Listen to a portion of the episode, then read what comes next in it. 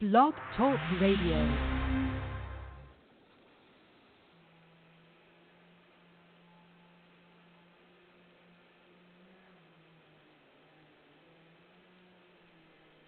We are the UR Tennis Network. Our mission is to be the voice of tennis. We enlist a team of passionate enthusiasts to promote our sport. We strive to bring interesting perspectives on the many spins of tennis. Our goal is to provide the learners of our sport with current news and information from many angles. We seek active participation from communities interested in tennis, but tennis is not interested in them. We are expanding our outreach.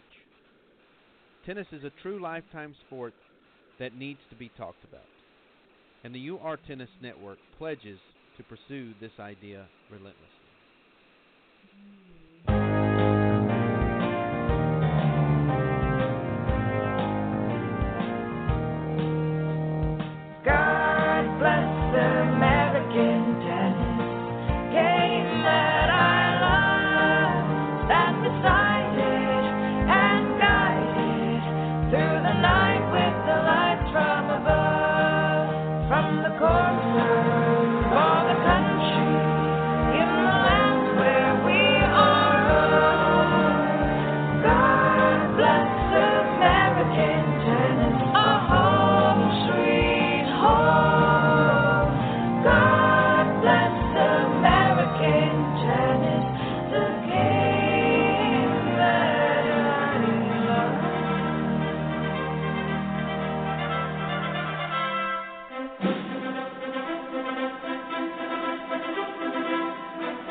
Ladies and gentlemen, let's get ready to be inspired! Introducing in the red corner, American Tennis! And introducing in the blue corner, your host for American Tennis, Mr. Chuck Kriese! Ladies and gentlemen, time to get in the game. And good morning, and hello once again. This is Coach Chuck Kriese. It's another week of American tennis. Every Wednesday at noon on the UR Tennis Network and the We Coach Tennis Network. And thanks to JP Weber, the uh, director of the We Coach Tennis uh, program, uh, websites, and everything he does. We Coach Tennis, over 3,000 listeners, I think he has, and and uh, people that follow the We Coach Tennis uh, blog site. Thank you, Lisa Stone, for your, gosh, you're in the fifth year as well. This is our fifth year on American Tennis. Lisa Stone with her Parenting Aces program on Tuesday. John Denise with his program on Thursdays at 5:30, I believe, 5:30 Eastern time. But uh, this is American Tennis. We're in our fifth year, and uh, golly, I'm just so grateful to uh, Jason Haynes for setting up the uh, UR Tennis Network and all that he has done. So. Uh, hats off there to Jason Haynes, and thank you if you're listening, Jason, for all that all that you have done. Each week on American Tennis, we have uh, either a guest or we sometimes have uh, our instructional series, which we have partly today, and then you always have my commentary. Uh, that's one good thing. I, I'm very happy to be able to put these programs in the archives, and I always think about my children being able to listen to them one day when I'm dead and gone, or uh, over the hill, or where you sort of roll out of relevance, I guess, and uh, we all sort of fear that. I guess it is really a funny and funny situation these days, isn't it?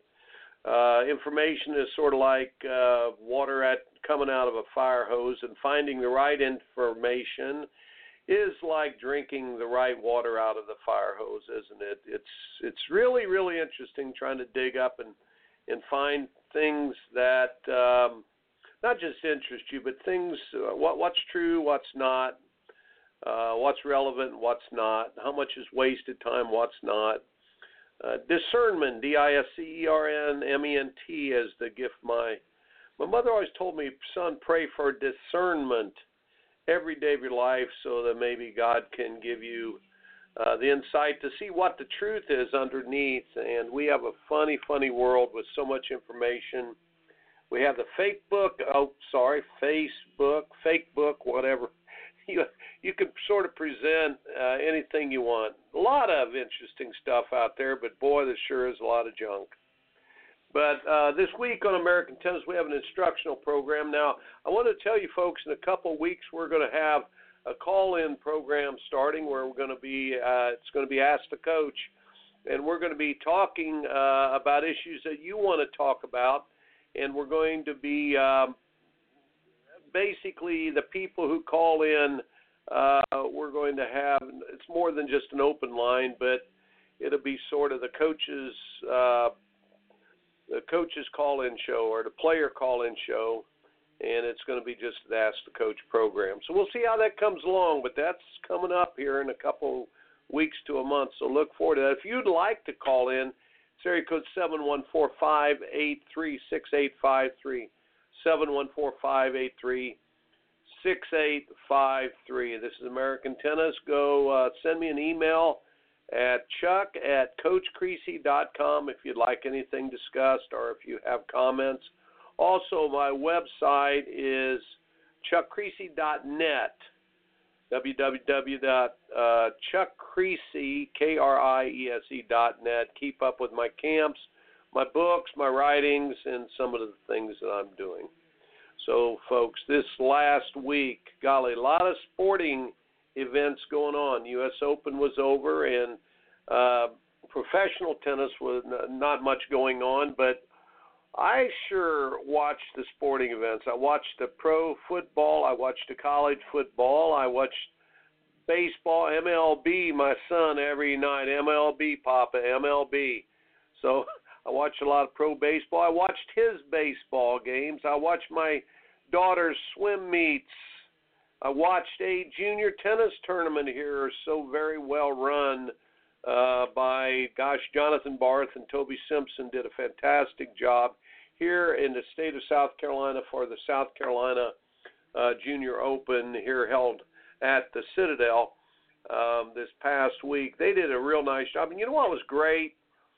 Um, you know, they ran the thing off in three days and uh, they had a couple sites. Yeah, they had a lot of entrants, but but they did not bastardize the scoring system after well up to the quarterfinals. They said they had to play that doggone uh, no uh, tiebreaker thing. Not they played regular scoring with tiebreaker for the third, but from the quarterfinals on, all the age divisions, they played full third sets. And would you believe some of the kids were asking?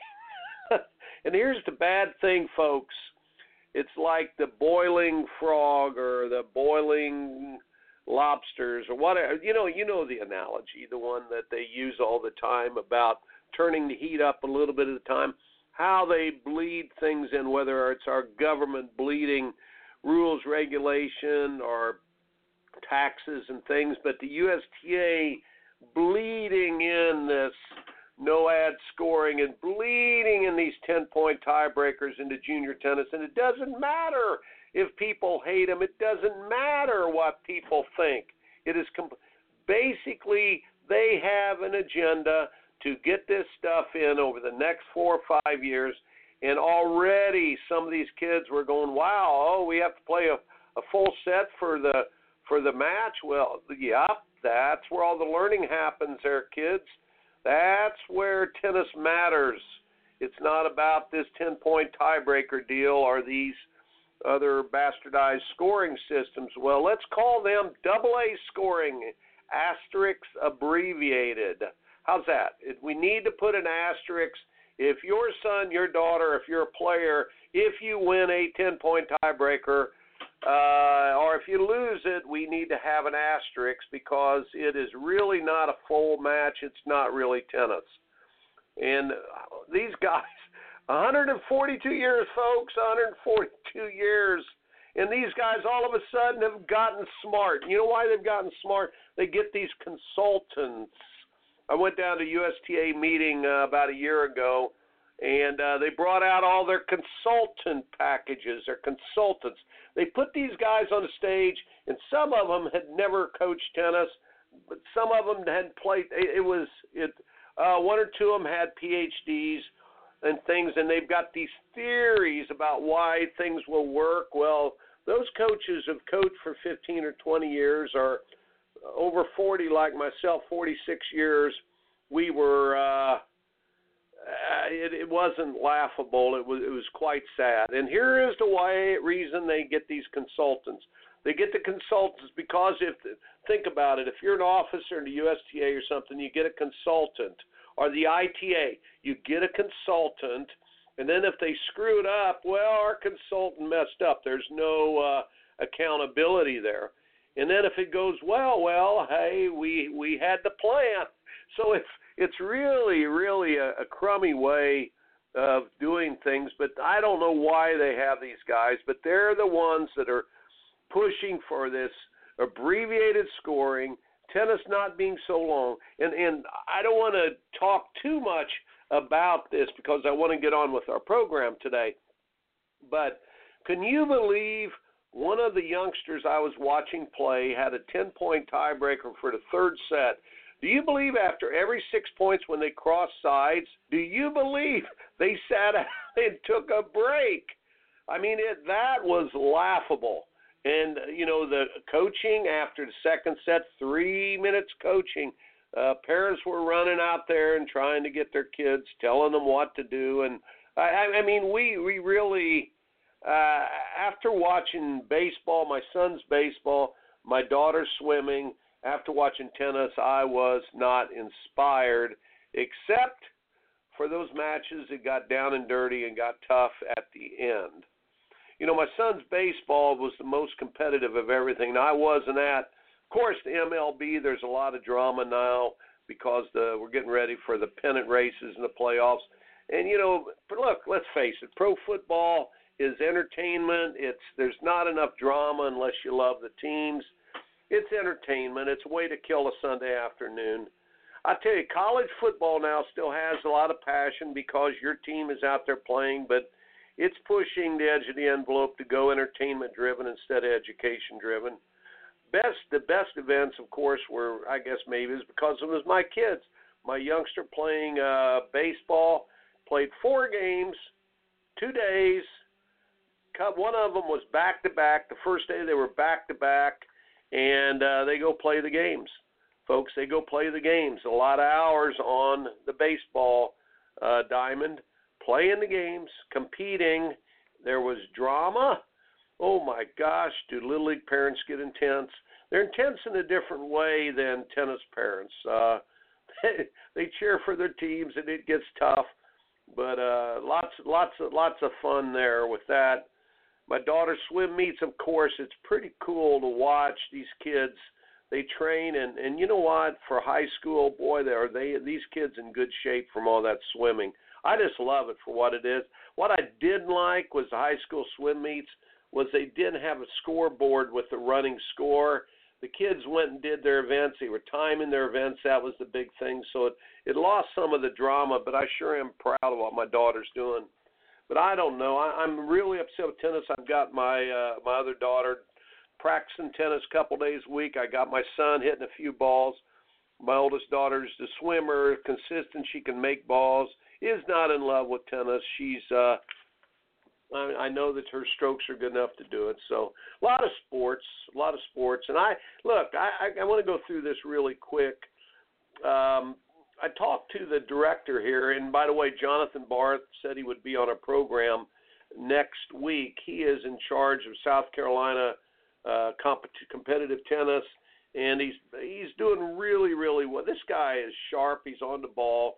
He delivers messages without delivering blows. He's a he's a great number two guy. I'm not saying he's not can't be a number one guy, but he's great as far as getting people to meet together and figure it out. And he's um, he's got a good vision about stuff, but he's a good manager. I it's You know, leadership. I haven't seen him enough, but but wow, what a great manager of things.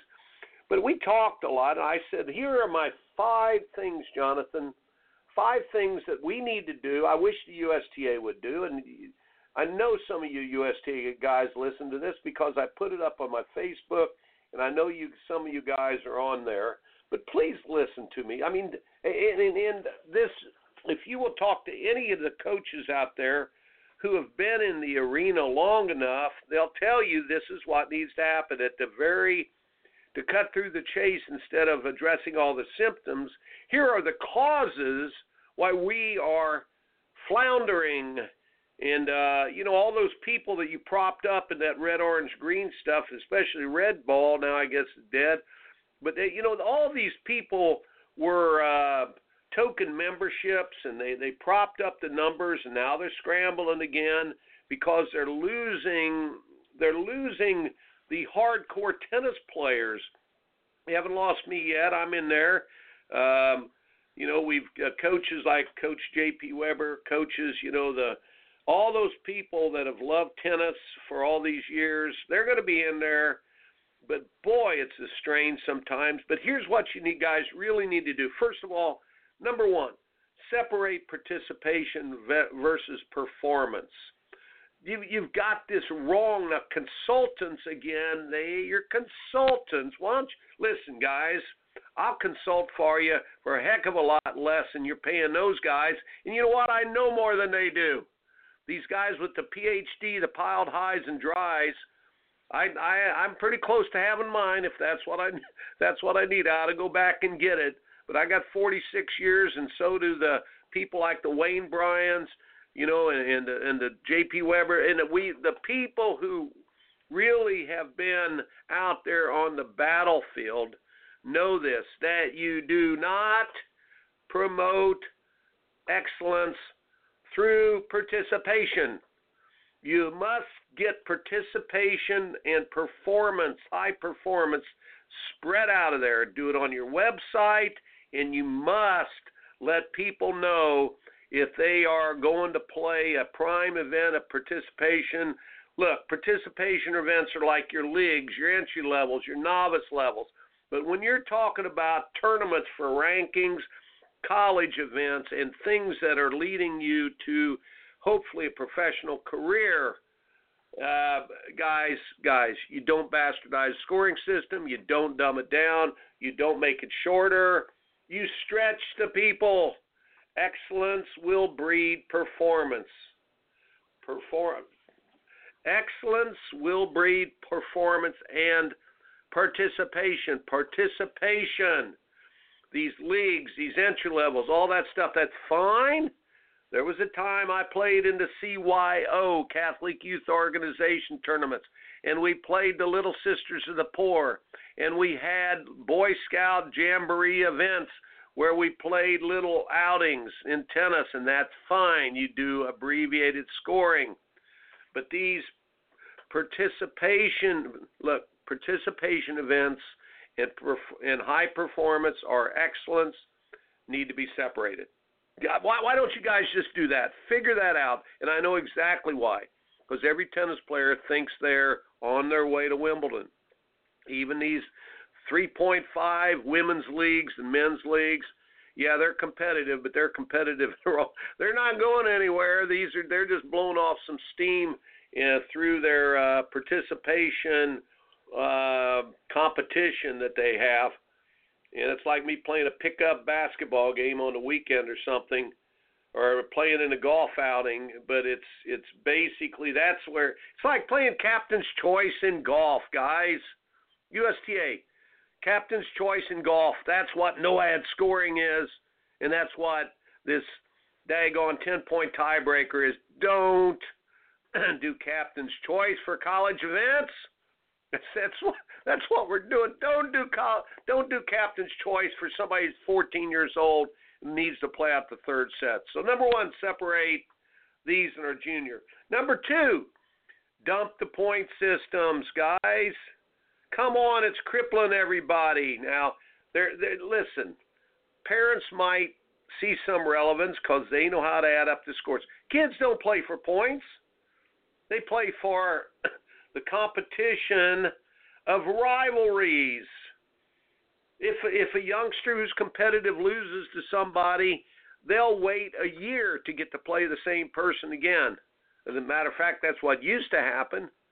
Now they duck people in the back draws. You know how many people pull out of back draws just because of this silly point system? It's okay for, again, participation events or for the pros. It does not work to inspire kids. It works in the pros because they look, they make a lot of money. They're playing for money. Some of those guys are, are not as competitive as they need to be. They're, some of them camp out after they get to 40 in the world and they don't care about getting any higher. That's the fact. I've been coaching long enough to know that they pull the plug. You know, if if look, we have a lot of kids that pull the plug when they get to a certain level because they get sort of the minute you put money into the situation, people get the golden handcuffs on themselves and they bag it. But we got to dump the point system. Rivalries and tournaments of heritage. What these are what inspire. We must inspire our kids to want to play. Number three, let's let coaches back on those committees and make decisions. Dump guys, you guys out there, dump these consultants. What are you doing? The marketeers and the consultants. Look, have look. I'm challenging you, USTA guys. These consultant guys, they have a lot of theories and they've got some things, but you know what? They haven't got common sense one about about what's going on with our kids. If they're doing such a good job, where are the results? Don't prop don't tell me we've got all these 10 and under kids playing because these kids pick it up and drop it like a weekend bowling outing. They pick it up and drop it like a softball game at a picnic on Sunday.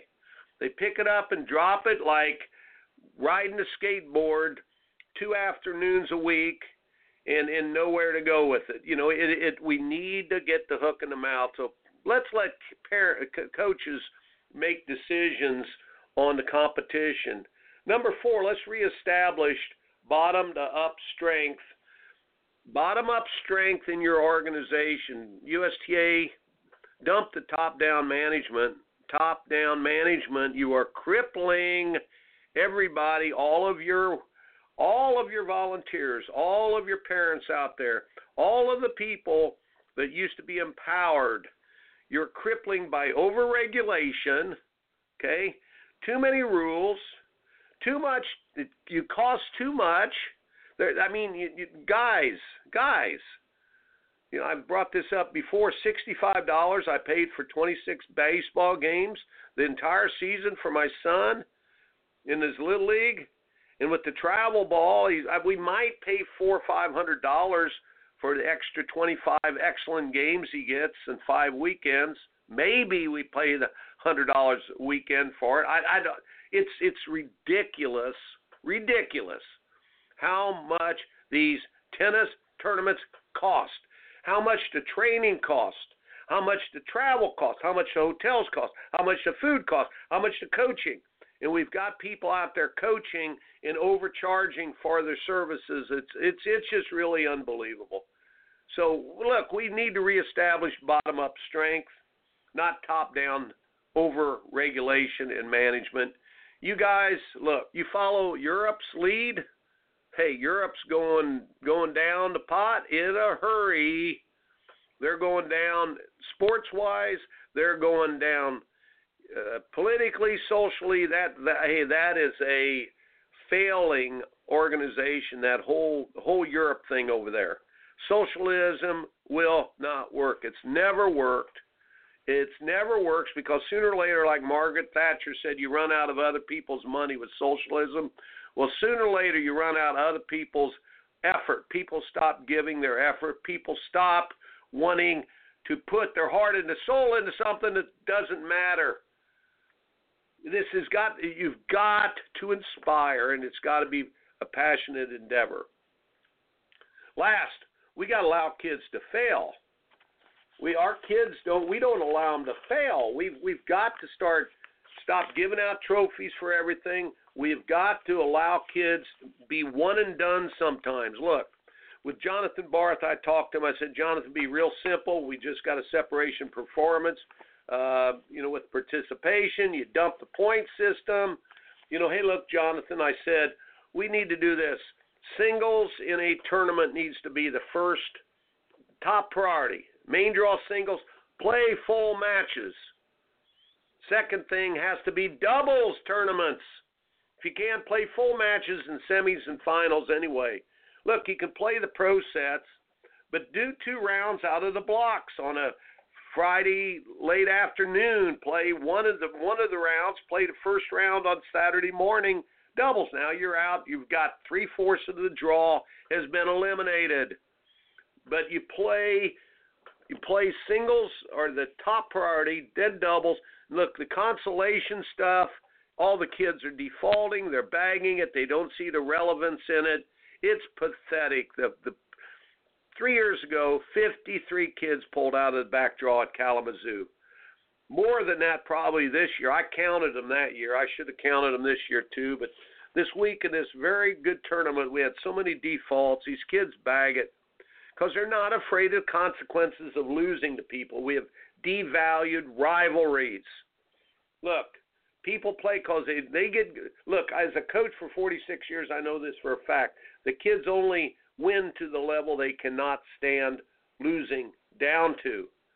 And when kids can tolerate losing, and when losing's not embarrassing to them, you know, you know, and when we protect the kids from the pain of losing, you just strip that kid of his of his uh, heart, basically.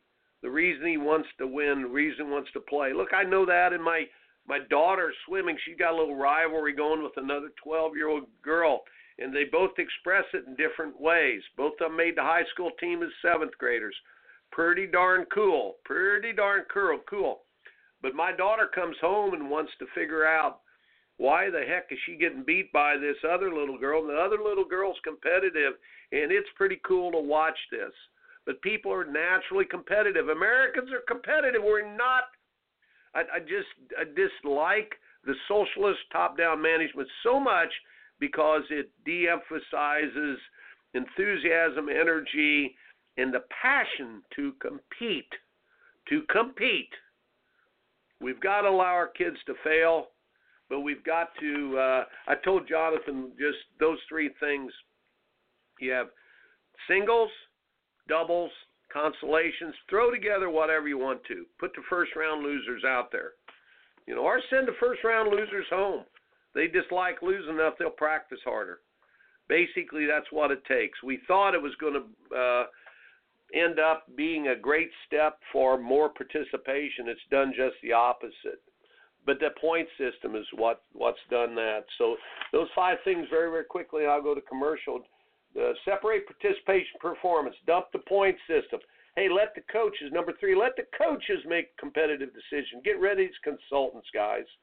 Reestablish bottom up strength. Dump socialism uh, for from your top down management guys.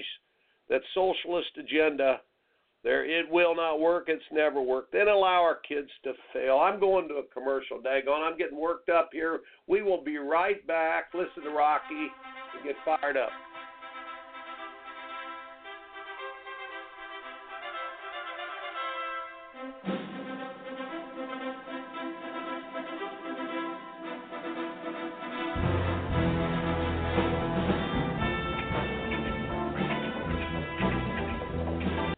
Coach JP Weber of the We Coach Tennis Radio Show. In my 30 years' experience in coaching tennis, I've never seen a better tennis training situation for children than Coach Kriese's Total Tennis Training Camps. Chuck Kriese has coached them and trained them in every arena from juniors to collegiate to professional tennis, and over 15,000 children have improved their games at his summer tennis camps. Find out more at chuckkriese.net. That's chuckkriese.net.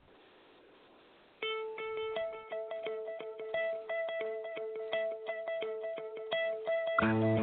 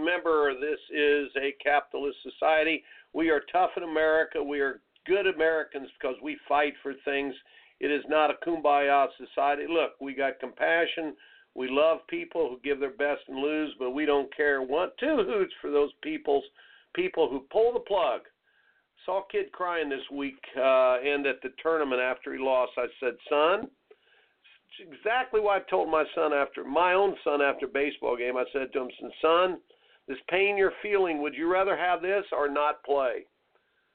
He goes, I, I want to play, coach.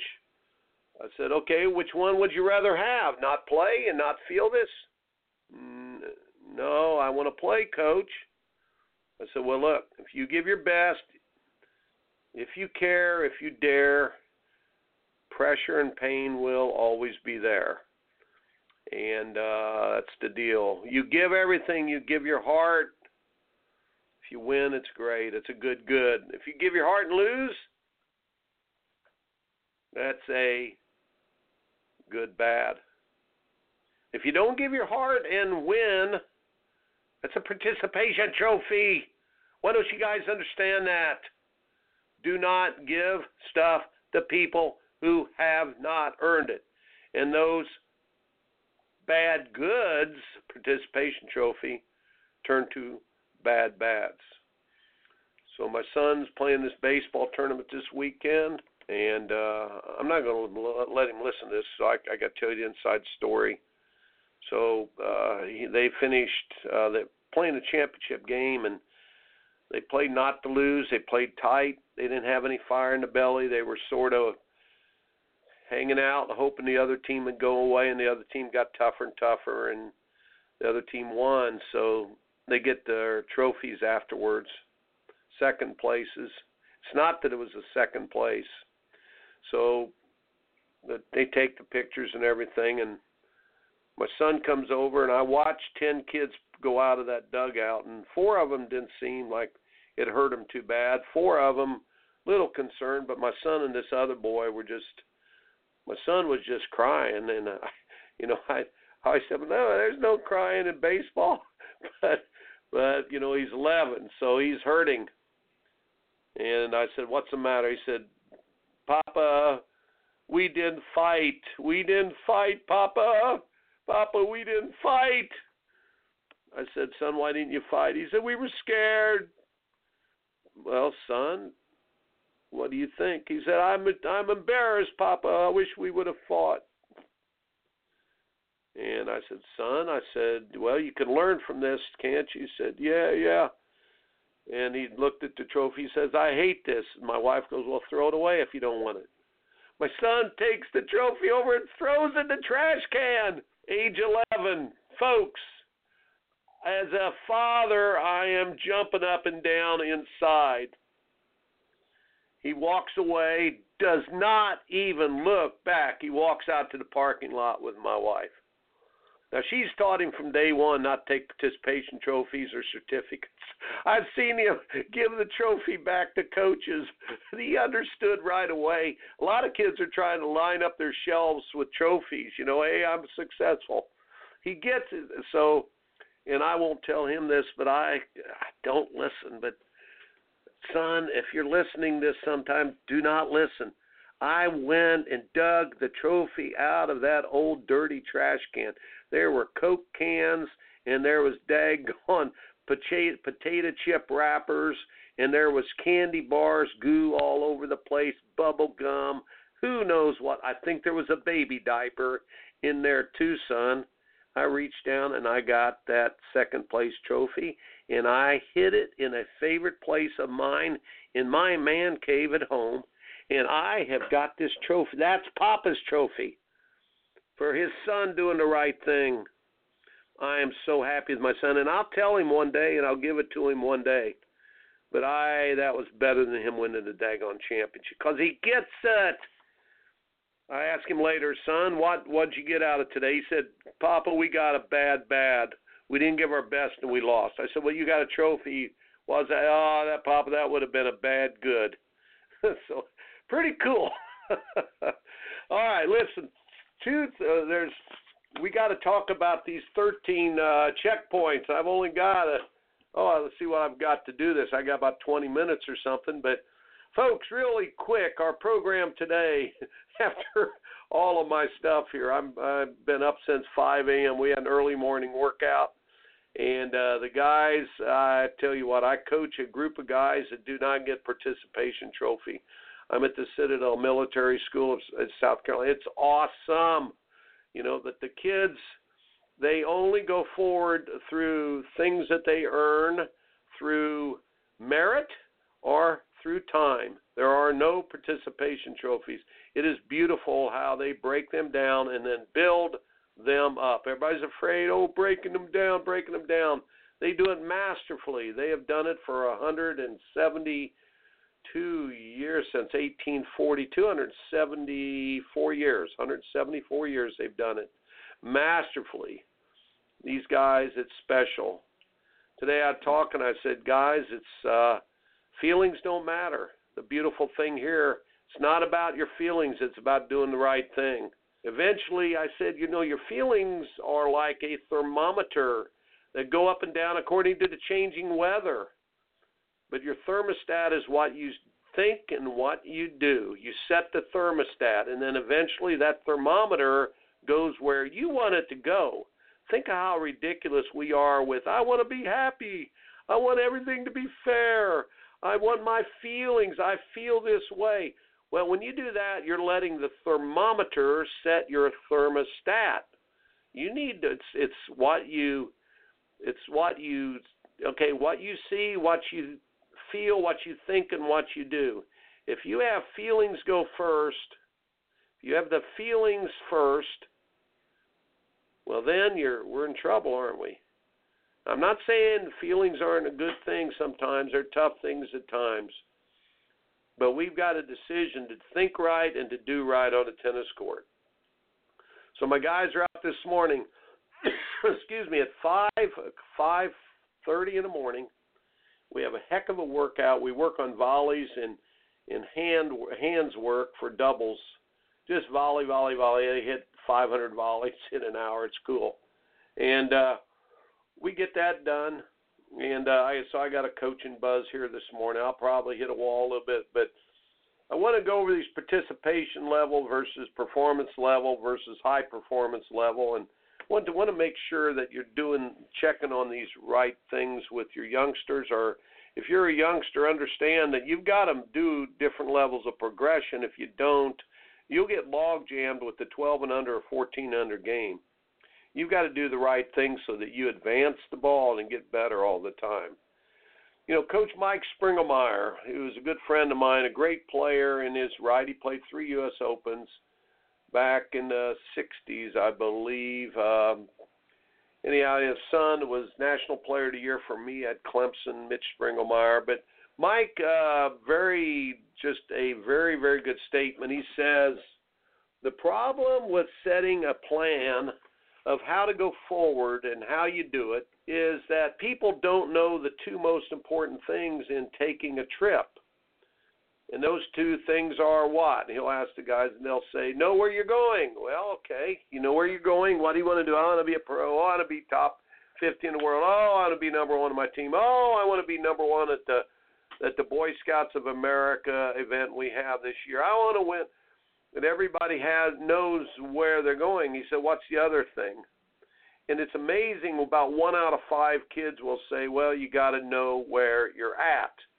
If you want to take a trip to Indianapolis, you got to know that I am in Atlanta and I want to take the journey to Indianapolis and I've got to plan my trip.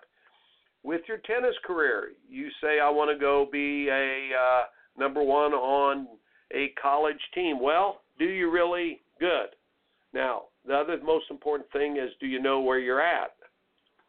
Most kids don't know where they're at. They don't want to know where they're at. There's not, and I've mentioned this before. What I love about swimming is that my daughter always knows where she's at. She finished first in the heat, and it was four seconds off her best. She finished last in the heat one time, and it was her best time ever but she measured herself by an accurate barometer. And the same thing, I guess, would be true with track and field. Listen, golf has a lot of funny things happen, but pretty much people get consistent at knowing about what their handicap is and where they are. But tennis, we we really the hardest thing is we usually use opponent to to sort of say, hey, that's how good I am. I won the tournament. Well, three people pulled out because they were too hot to play, and then one person had an emotional crying fit on the court and couldn't make balls. And then, by the way, this last guy, uh, this last guy, you know, and, and the point being is is it's it's not an accurate barometer. A lot of times we don't know where we're at. So I'm constantly trying to get the guys to identify where they're at. Now it's good sometimes you can't see yourself play. You only feel yourself play. Some of the players I've had had such bad strokes if they'd seen themselves play they would have quit the game. On the other hand, I've had players that were had beautiful games, and you wonder why didn't they get a lot better? Sometimes you'll see players play for 10 years, and you go, "Whoa, why didn't they get better? They still got a 12 and under game." So here's what I've lined up. I've lined up my uh, 13 steps for really what a youngster needs to look at when they're in different levels. Uh, first of all, participation level. At a participation level, I've got step one, two, three, four. Step one is look, work on the lower body kinetics that I teach at Richard Cornick. It's on richardcornick.com, Richard Cornick Tennis. Um, but over to learn the shadow drills, or whether you're in a mirror, but you know, the other day I walked and I was showing my son, do you ever practice with the shadow out here on the court or on the baseball field? He said, no. I said, do you ever practice in front of a mirror with your baseball swing? No. Most of the kids don't do this, but now we have video equipment. In the old days, I used to use the shadow. I would walk home from tennis courts about an hour, practice my swing all the way home. Or use a mirror and you practice and practice. But the lower body kinetics with your stroke, I have a uh, program that I do, and gosh, guys, I I really want to need to try to probably get that on the internet. But we practice the stroke without a ball. How we call that? How, how about doing that? Step two, you do drop feeds with youngsters, and I do them in different locations. I do them, I call it uh, neutral and wide on the forehand, neutral and wide, which are open stance, both of them on the forehand and the backhand. Then they'll do a defense uh, move on the forehand, defense move on the backhand side. They'll do an offense move with the forehand side, offense move on the backhand side, and they'll do cross court to cross court move and a cross court to cross court on both sides. But basically, there's 10 different positions. I want them perfect movement to the ball and good recovery steps over and over and over and over. And I do this with my varsity players every day so that they do it to where it's automatic. Automatic. They don't have to think about it. I was explaining to a youngster, actually, I've got a kid coming out, who's only played tennis for about a year. Love working with the guy. He's got a heart as big as the house. But I was explaining to him that, look, at first you're uh, unconsciously incompetent. You don't know what you don't know. You don't know how bad you are. You don't know how good you are. You just don't know. And then secondly, you become consciously incompetent. You, oh, I can't do that. I got to learn how to do that. That stage. And then you become consciously competent. You can do it, but you got to think about it. Then you become unconsciously competent, or you get automatic with your stroke. You know, years ago I was trying to learn how to get good at golf, and and I got down 11 handicap or something. I was playing a lot. it was uh, I had time on my hands because I'd been through a divorce, and man, I was lone, not just lonesome, but sad and depressed, and all those things you go through. And I had four or five years where I played a lot of golf, and uh, daggone it, I went out to the pro one day and I said, "Do you think I could ever be a scratch golfer?" And and you know this is really a great statement. He made. He said, "Coach," said, "you started a little bit late in life to not think about your swing while you're standing over the ball." that's about so yeah i'm i've become all the golf i've played in the past 30 years since that time 30 years ago you know, I'm still consciously competent. I can do it, but I have to think about it. That's the advantage of starting young. But the lower body kinetics without a ball, then drop feeds with a ball. Then you do dead ball feeds to those same 10 location. In other words, you feed kids the ball and you get good at the fed balls. Then you do live ball drills, live ball drills with another opponent, and you can do some overload training where you do two on ones and things like that. Now, look, at, at the participation levels, these will bring the kids along very, very well.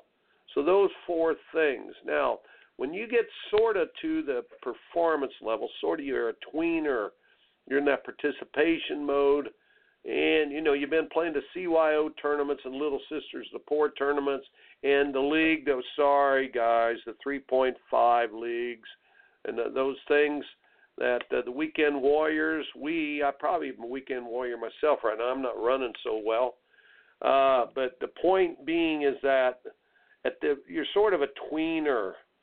So what you look for after uh, those four stages, the lower body kinetics, the you know you do the drop feeds, the dead ball feeds, and the live ball drills. You go to shot selection excellence. You need to you use the Wardlaw directionals, the Van Gelderen three-dimensional tennis, or you sh- basically you learn the patterns of the four different patterns. What do you do with a cross court ball, cross court to cross court? When do you go down the line to cross court, an outside ball, inside ball, and then a 90 degree change of direction is cross court to down line. That's from Wardlaw's directionals when to use your inside out forehand, when to pull the ball, when to do an inside in. Those things, the shot selection excellence is next. Look, you've got to bump up step six. You got to bump bump up the overload and the tempo training after that. You know the coach feeding, the two on ones, the Harry Hopman drills, the Australian two on ones. Why are they good? They are overload training. Two people can really put pressure on one person much faster than one can put on one. I remember I worked for Mr. Hopman for a little over a year, about a year and a couple months, and in my golly, I would have never been tennis if I had not worked for him. He really, really, really preached, showed, and he demanded excellence out of everybody, but he made it tennis a very athletic endeavor. And I myself being a high school and college basketball player one year, growing up in Indiana, I just really, really started loving tennis after I saw what Mr. Hopman did. Nobody could be madder when he would come on a court and get on us for one-on-one training. He he made us do two-on-one training, overload, overload, overload. Weapon development is step number seven. Okay, so step number seven is weapon development. So in the participation, the tweener levels – you got shot selection, excellence, overload, and tempo training, and then weapon development. Look, the weapon development. The last thing my players do before they go home every day, they work on weapons. That means offense, defense drills with their forehand, big forehand drills. One person plays defense in the corner, throws balls back. The other guy tags forehands, let them bounce, and tags forehands. Then we do up and back drills for closing out points. Now, higher performance levels, the third category. So we've had seven out of 13, 13 um, steps, action steps talked about here. Again, first lower body kinetics, then drop feeds, then dead ball feeds, then live ball feeds with the tempo training, shot selection excellence, overload tempo training, weapon development. Now, number eight, Number eight, a little bit more in depth momentum control and tactical development. Understanding about match flow and making good decisions on the court, the tactics. Before now, we were just hitting the ball and running for the ball, and we learned how to hit it and where to hit it. Now we're learning when to do what, the when part, when to do what. Emotional toughness is step nine those skill sets for emotional toughness. The emotions control the mind, the mind and the emotions control the body. in practice, we work on the body first, the physical part, then it goes. We know how what we're trying to do with the shot selection and things, but the emotional part puts it all together. The physical, the mental, and the emotional. Every my, all my books in tennis start with this premise, and they uh, highlight that at first the learning part, the learning part of the structure part of your game. You do the physical part, your body does that, and then your mind learns what to do with the physical part. So the how, and then the when, then the, then the where. But the when part is the momentum control and match flow basics, and then the emotional part is the why. How, where, when, why. In tennis, how the body. Where, where do we hit the balls? What do we do? Or recover, and where do we recover to, and those things. When? When do we do what? When do we attack? When do we use quick pressure tactics, delayed pressure tactics? When do we need a long grinding point? The why, the why answers it all our long term motivation, but also the emotional toughness on the court has to do with um, more than the why. It's just uh, about being clutch. And so that's step nine. Step 10. Here, this is big. Competitive day excellence through honoring the game, and the game will honor you. Now, the finishing touch are these the finishing the journey for our junior players. Scheduling uh, is number 11. I cannot tell you how many careers I've seen dismantled by poor scheduling. Go back to chuckkriese.net and look at some of my old programs on American Tennis Radio, and we have whole programs dedicated to scheduling.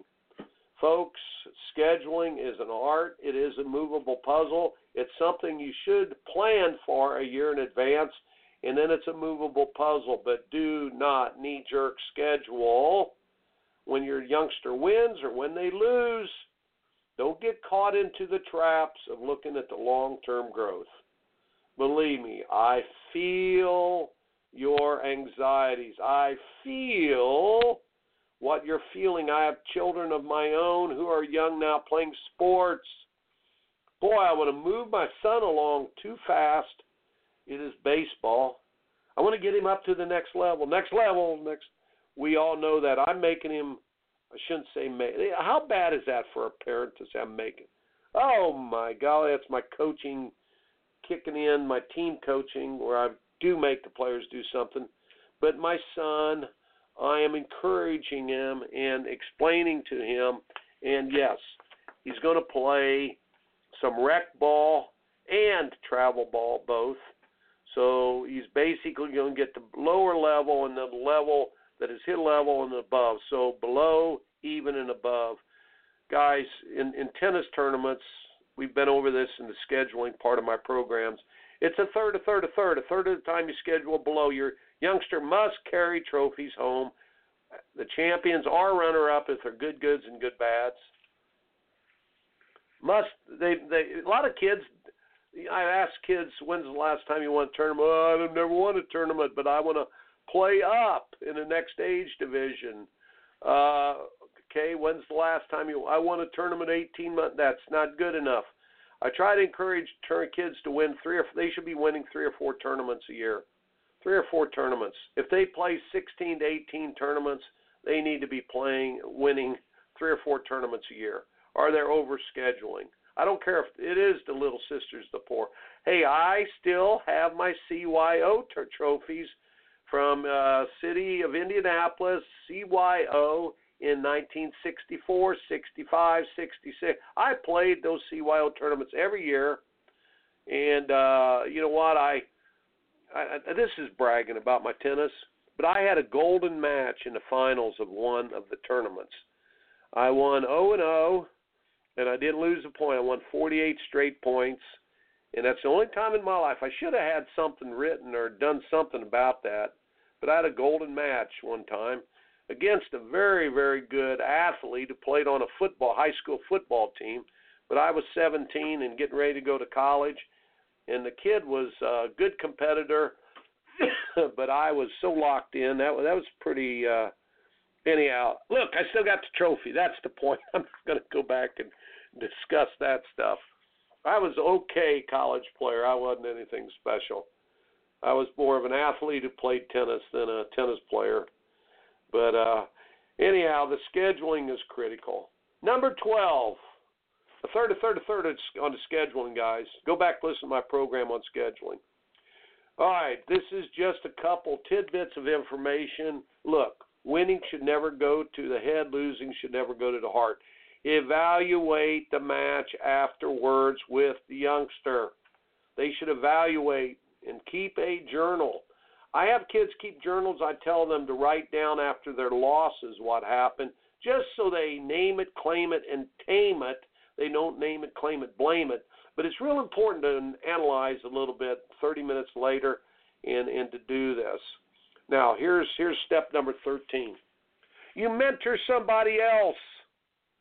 13 in the most important part. Folks, kids, players, parents, your youngster should mentor another youngster about playing tennis and help them to fall in love with the game of tennis. You know, you basically see how to do it, you learn how to do it, and you teach how to do it. And then you know how to do it. That's the deal on this sport. Very quickly, I'm going back on all 13. Here we go. I only got a couple minutes. I got to go quickly. On the participation level, remember lower body kinetics, shadow drills without a ball, then drop feeds with the ball into 10 different locations. Then you do dead ball feeds into 10 different locations. Then you do live ball drills. And you just start overloading a little bit and getting the kids to play a little faster than they're comfortable with. Then the participation, the tweener level between participation and performance, you start doing the shot selection. Use the Wardlaw directionals is the best. Go there, look up the Wardlaw directionals on YouTube, and learn about outside, inside, 90 degree change of direction balls, or combination one, two, and fours, as I call them, one, twos, and fours, and learn when to use them. Shot selection. Then you do overload and tempo training. I do tempo training, get the kids to play faster, harder, two on ones, Harry Hopman drills. Then weapon development, work on weapons, first exchange efficiency, develop a good serve. But learn how to finish a point with a real good forehand or with your volley, up and back volley smash drills. Number eight, when you get to performance level, learn about momentum control. And my book is about the, I've seen one other place in the whole world that's written about momentum control. Go get my book, Total Tennis Training is the old book, Coaching Tennis. You can still get it on Amazon. Chapter chapter 12, I believe, is on momentum control. I've worked since 1979 on momentum control. What to do when? Emotional toughness training is step nine, and that is look, it's the how, where, when, and why. Why why you play the game is more important than how you play it and what you do when you're playing. You need to know why. You need to have a vision. It might just be to have fun, or it might be trying to win Wimbledon, but have a vision, youngsters.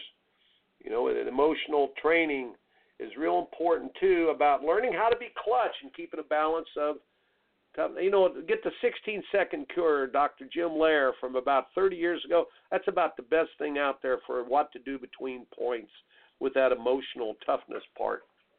Then the maximum growth or honoring the game, learning. You get maximum growth when you realize it's not the Chuck show, Coach Chuck show. It's not the Billy show. It's not the Joe show. It's not the Susie show. It's not the Betty show. It's not the Matilda show. It is the game of tennis, and if you honor it, it will honor you. And if you um you treat the opponent with respect and honor the game, you will play your best. That's really important to learn. Finishing the journey, scheduling, folks, go back and listen to my show on scheduling. Winning, how to evaluate wins and losses, learning how to have a loss go to your head for learning, wins go to your heart for confidence. Don't let it be the other way around where your winning goes to your head and losing goes to your heart. That's bad. That's that is a recipe for disaster. Finishing the journey, look, mentor to others. The law of reciprocities. Whatever you give to others will come back tenfold. I really believe that. Give to others and you will get back tenfold. And folks, with that, I'm very, very um, thankful for you turning in and listening today. And uh, tell other people about our show. Again, it's chuck at coachkriese.com if you have comments. Also, go to my website at chuckkriese.net. And, folks, we will see you next week on America.